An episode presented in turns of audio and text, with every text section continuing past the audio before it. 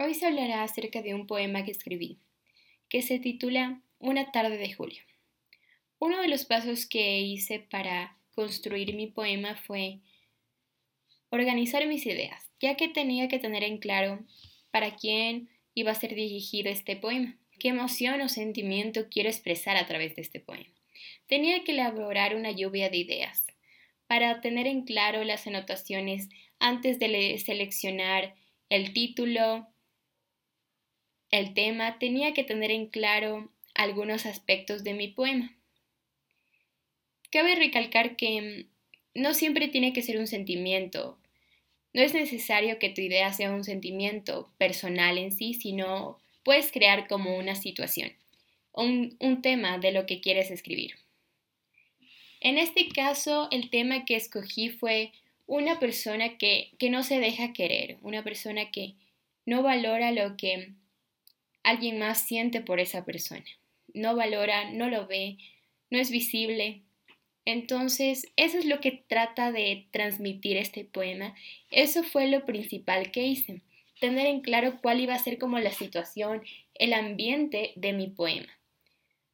Cuáles iban a ser como sus personajes para para quién iba a estar dirigido.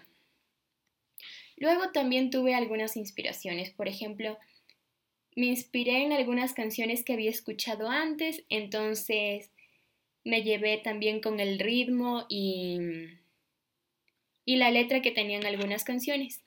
Yo estaba leyendo un libro que se llama Pillow Thoughts. Ese libro me ayudó a tener bastante en claro cómo es que los poemas se logran transmitir, o sea, para quién va a estar dirigido ese poema. Cuando estaba leyendo este libro me di cuenta eh, exactamente de qué quería escribir que era sobre lo que escribí ahorita. Y este poema especialmente va dirigido, es como si alguien me lo estuviera dedicando a mí, pero no como que yo estoy dedicando a alguien, pero claro que hay algunas personas que se pueden sentir identificados con este poema, pero especialmente está dirigido como que alguien me lo estuviera escribiendo a mí. Bueno, me enfoqué también eh, bastante en las sensaciones, el ambiente algunas experiencias que había tenido antes, sentimentales que me ayudó a, lograr escribir mi poema, para desarrollar mi historia. Algo que había vivido antes, entonces ahí es donde nacieron las emociones y los sentimientos pasados. Y, pero cabe recalcar que no es necesario como expresar lo que tú has vivido porque puedes hacerlo como algo lírico, un personaje inventado. Eh, entonces aquí lo que hice fue como que inspirarme en lo que había vivido y también crear un personaje ficticio para lograr transmitir esto al lector. Luego tuve que crear como un boceto para guiarme y llegar a mi producto final. Lo que, lo que hice fue como escribir algunos versos que no del todo estaban bien, pero quería guiarme en eso. Entonces escribí algunos versos para tener en claro cuáles iban a ser, cuáles iban a ser los temas que iban a estar en el poema. Entonces escribía. Y unos iban quedando con, con las rimas y otros no. Entonces los iba borrando. Y ese fue como mi boceto, porque fui creando como varios versos que no todos estaban bien. Luego tuve que buscar la música de mi poema.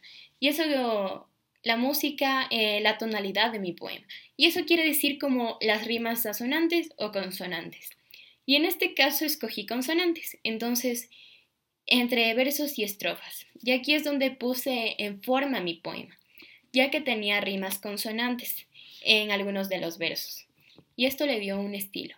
Pero claro que em, yo escogí la poesía contemporánea. Escogí el verso libre. Luego tuve que escoger eh, cuál iba a ser em, el protagonista de lo que yo intento expresar. Si va a ser una persona ficticia la que, la que expresa este sentimiento o emoción, si solo va a ser un sentimiento, pero esto depende bastante del lector, de cómo esa persona lo interprete. Luego verifiqué mi ortografía.